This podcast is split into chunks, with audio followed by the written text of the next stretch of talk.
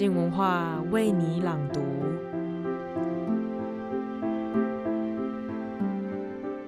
如果你是女人，你了解身为女人的自己吗？或者你不是女人，你听过哪些在诉说女人故事时会套入使用的情节文字呢？本周黄中杰的书评时间即将分享她的身体与其他派对这本书，作者用了八篇女人的故事，试着讲述各种各样女人探索自我的可能性。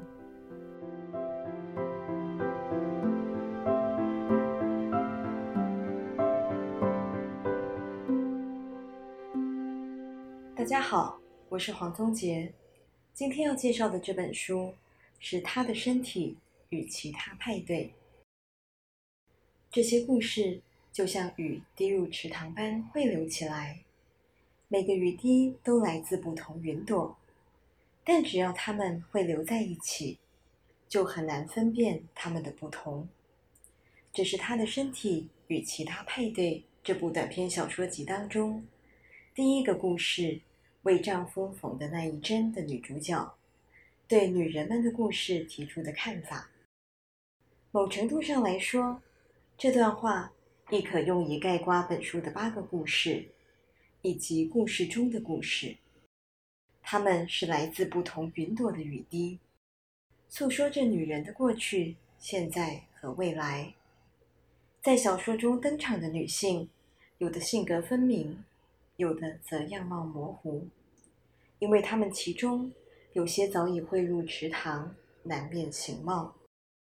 但卡门·玛利亚·马查多的高明之处，就在于他一方面透过如镜面般的池塘之水，映照出女性的集体宿命，却又捕捉了水滴入池之前的某些瞬间，涂透出既澄澈又扭曲的光影，构筑成这一部。结合了众多类型小说元素，却又能独树一帜的秀逸之作。以第一部小说集而言，马查多选择性和身体作为写作题材，是个看似轻易实则艰难的挑战。之所以看似轻易，是因为对女性身体和女性议题的关注永不嫌多。任何时代，任何文化。都少不了性与权力的压迫，宰制与被宰制的关系。但也正因如此，当一部作品以关于女性与她们身体的故事作为核心概念，对读者来说，往往会直觉地将其贴上女性主义的标签，从而框限了对作品的想象。如果作者又有意识地融入某些性别议题，或是女性主义的概念，想要另辟蹊径，写出既有创意又有寓意的故事，其实是颇具挑战性的任务。在创意与寓意之间，他的身体与其他派对，一方面巧妙化用了许多典故，当读者以为故事即将走向熟悉的方向时，却又柳暗花明。颠覆我们的认知和预期，而当中那微妙的平衡，正在于他对小说中描述池塘和水滴比例的精准掌握。池塘作为女性普遍命运的隐喻，毫无疑问是马查多念兹在兹的关注重心。尽管译者叶嘉仪曾提到，马查多在访谈时对于自己。为什么这么常写信这个问题的回应，表示是单纯有兴趣，加上觉得写得好的作者不多，所以想要尝试。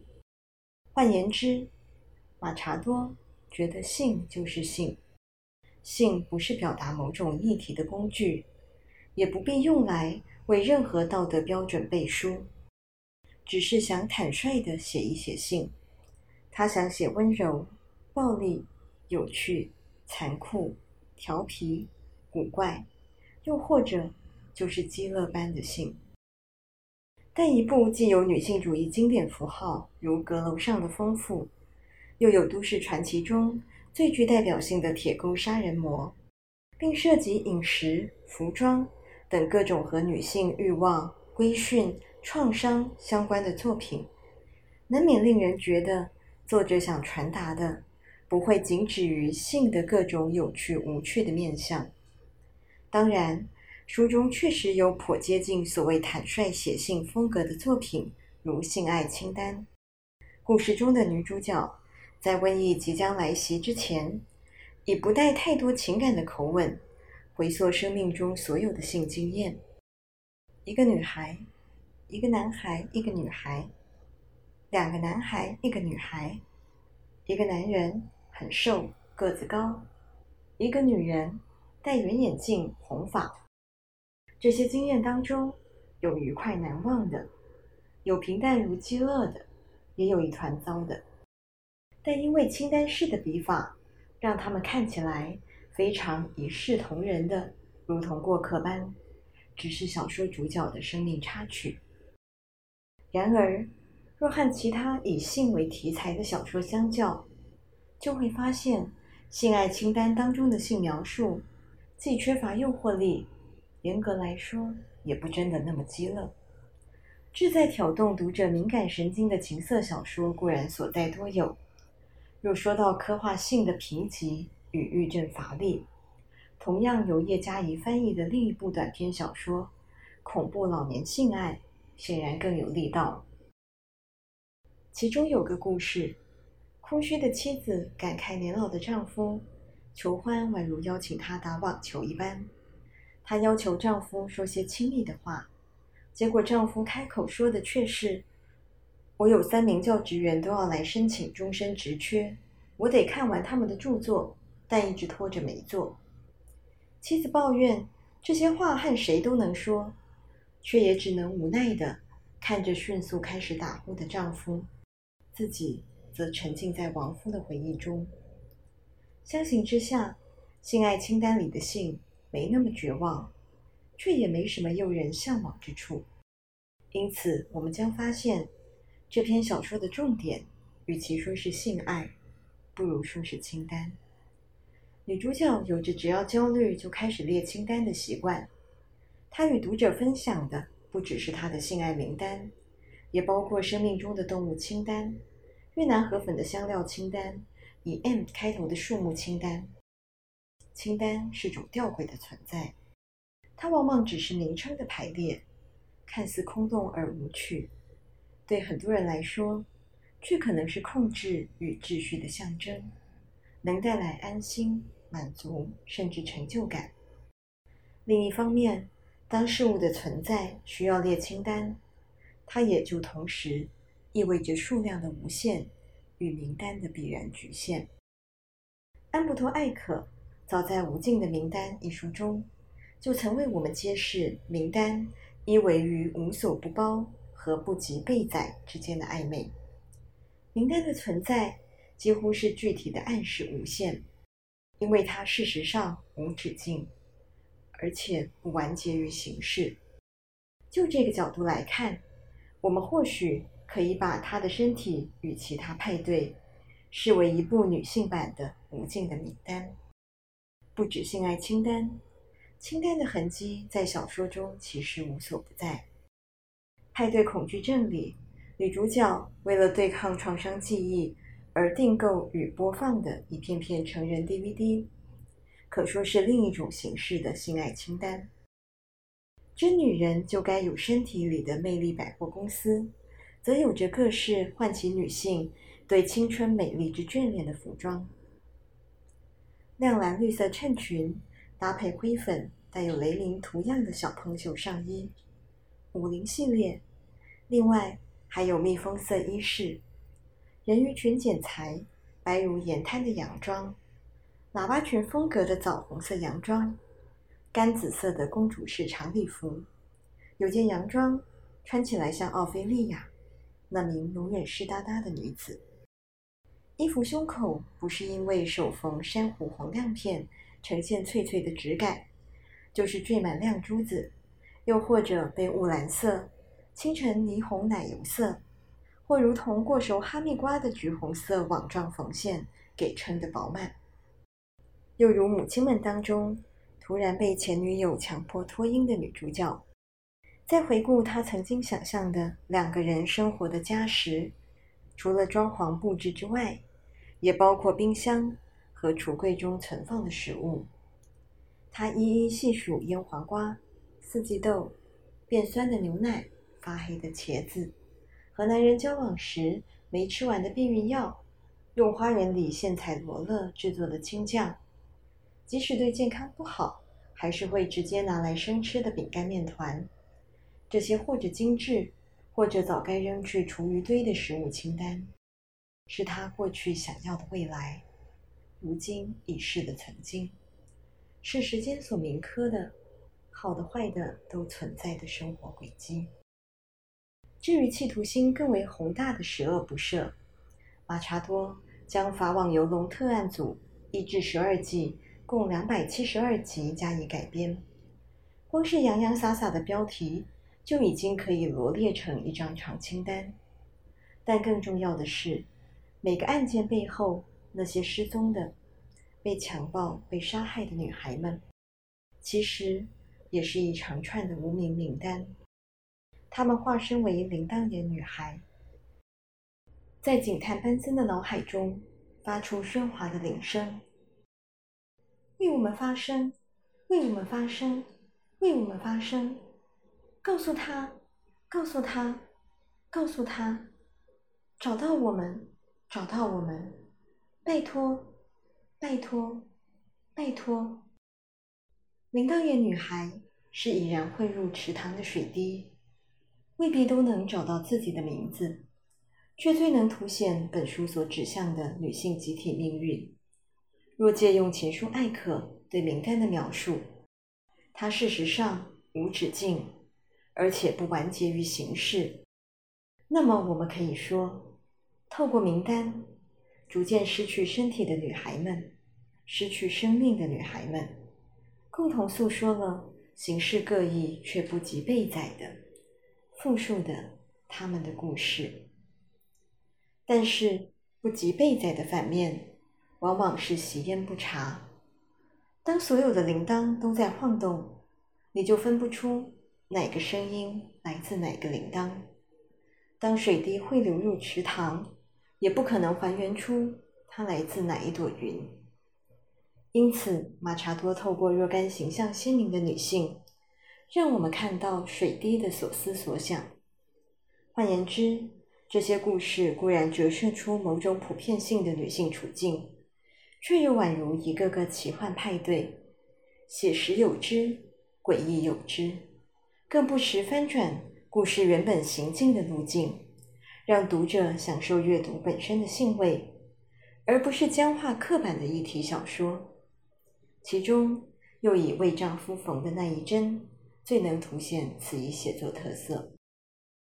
为丈夫缝的那一针，以女性第一人称叙事。回顾自己从恋爱到结婚生子的过程，当中不少罗曼史风格的情爱叙述，女孩遇上男孩，并且彼此渴望。故事的发展仿佛也依循着罗曼史小说的常见公式，除了一个例外的小小设定：女孩的脖子上绑了一条绿色缎带，坚持男人在任何状况下都不能碰她的缎带。看到这里，读者或许会产生新的熟悉感，那就是所有童话与民间故事中都相当常见的打破禁忌。毕竟，禁忌在所有故事中的存在意义，仿佛就是为了被打破。无论是不能开的门、不能说的话，或是不能看见的身体。此处的绿缎带虽有如雨衣。仿佛当代版的异类婚配主题，但马查多赋予这个古老传统新的养分。丈夫不再是偷偷摸摸、难耐好奇才偷窥妻子的秘密，而是光明正大的提出要求。身为妻子不该有秘密，但妻子对此的回答是：“我没瞒着你，那只是不属于你。”然而。女性能否拥有完整的她自己？答案显然并不乐观。就算没有男性登场要求，他们也可能自行内化了关于身体的种种规训。十八口里一窝蜂想成为某种手术的信众的姐妹们，就选择以割舍某部分的身体换取想象的幸福。十九世纪的知名绘本《不爱干净的莎莉》当中，就已将不该贪吃列为女孩的家庭教育核心项目。触犯了禁忌的女孩，将会受到生病的教训和被母亲责打的处罚。十八口里的女性选择用手术对抗贪食的欲望，但在这个故事即将坠入说教的可能之前，马查多让被割舍的身体转变为某种生命形式，也产生了自我对话的契机。至于驻村者，则是除了为丈夫缝的那一针之外，较明确化用女性主义典故与展现女性自觉的一篇。故事里的女主角是个小说家，她在某个名为“恶魔之喉”的地点短期驻村时，一方面和其他艺术家争辩自己的作品并非陈腔滥调的阁楼上疯女人形象，一方面则因为当地亦是她童年时代担任女童军时的露营之处，而在驻村期间，逐渐召唤出失落的记忆碎片。马查多带点自嘲的，在最后让女主角形容自己，简直像歌德小说里走出来的角色，并且思索着，哪个情况更糟呢？写了一个公式化的角色，成为一个公式化的角色。要是不只成为一个公式化的角色呢？这不免让人觉得，马查多刻意将女主角的名字设定成介于有姓名与无名之间的梅圈圈，某部分也投射了他个人对女性创作的思考和怀疑。女性创作者一方面挑战了过往女性难以发声和言说的传统，但许多时候，她们仍然。只是不被记住的，可以任意代换的匿名的梅圈圈或 X 圈圈。从这个角度来看，或可将驻村者视为马查多以行动所实践的女性自我对话。如此一来，这篇故事为何要选择以一种突然向读者说话的后设形式收尾，就不难理解了。这是作者给予读者的祝福。他说。许多人从来不想，或者一辈子都没在黑暗中真正面对过自己的内心。我也祈祷能有一天，你会在水边转圈，轻身，然后有办法跟其他幸运的人一样，看见自己。但是，如何才能穿越黑暗的森林，轻身看见水中的自己？小说从第一页。已经给了提示，他建议把故事大声读出来，把故事读出来，动员所有的感官与呼吸，去感受身体，感受存在，感受气味与质地，感受性与疼痛，就会发现身体的故事不可能只用眼睛阅读，每个故事都有细微的差异和不同的机理。那么，所有女人的声音，就算交换使用，也不会有人察觉的状况将不再发生。到那时，他们或许就能在无数水滴汇聚成的池塘前，看见水面映照出的属于自己的那朵云。